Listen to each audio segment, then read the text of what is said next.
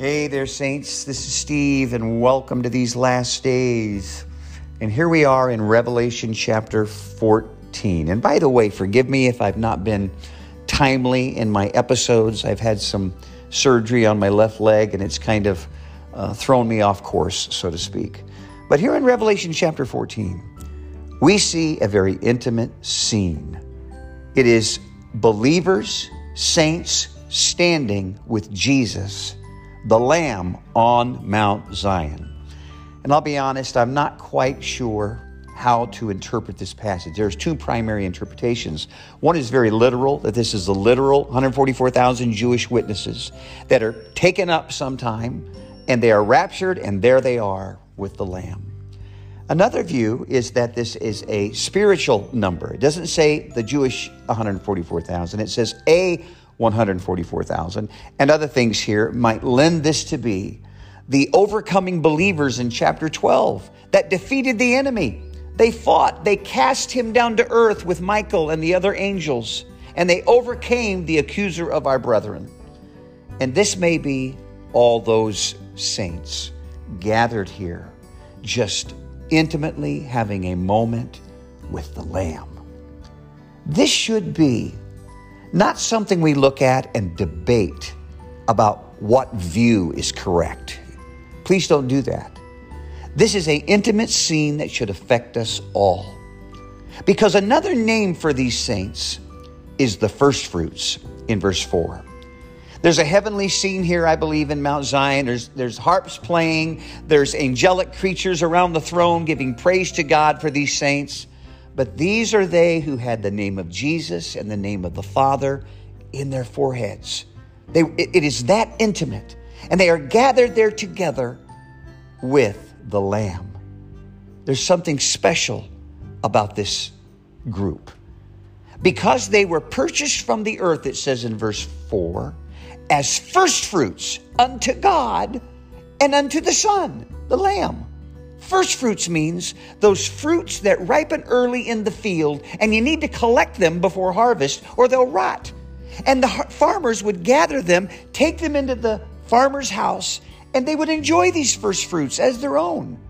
In, in biblical days, Israel would gather the first fruits, it says in Exodus, and take them to the priest for God. And in James it says with Christ that we are to be purposed to be a kind of first fruits unto God, for his early enjoyment.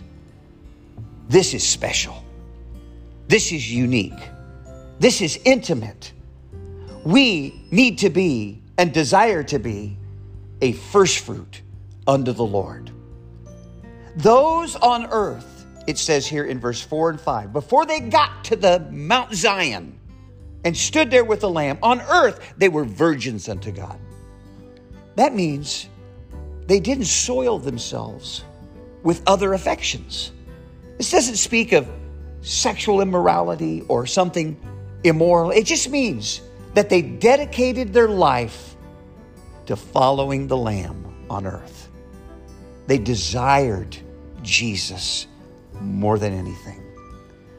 As Christians today in these last days, there needs to be saints rising up, not desiring just to spend their days, to spend their evenings, to spend their mornings, to spend their afternoons, just filling up with the delicacies of the world, just kicking back and letting time pass by. But he's looking for saints who are virgins, who have just, you know, in these last days, Lord, I don't want anything else. I don't understand everything, but I see what's happening. Lord, all I want is you. I'm going to turn that off. I'm going to cut that out. I want to set that aside. I want to rise up early. I want to get down on my knees. I want to just love you. I don't want to wait for the rapture, Lord. I want to see you now. I want to sit down with you. I want to talk with you. I want to love you. These are saints that do not defile themselves with the world, that have no blemish. We know there's no perfect saints, but this describes believers who've just said, Lord, This is what I desire. This is what I want. I just want you. And when we get in that realm, there's no debate about a different view of the rapture. I don't care what the view is anymore, Lord. I don't care if it's pre-trib, mid-trib, post-trib, or two views. Lord, I just want you right now. I don't want to wait till the rapture. I want to spend time with you right now. I want to enjoy you right now. I don't want to enjoy the world anymore. I don't want to kick back and enjoy two hours of T V every night. I want to even just lay aside the news. It doesn't matter anymore, Lord. I just want you. Where are these saints? Where are these believers on the earth right now? Should there be believers like this? Absolutely. These are so just ready for the Lord. They are first fruits.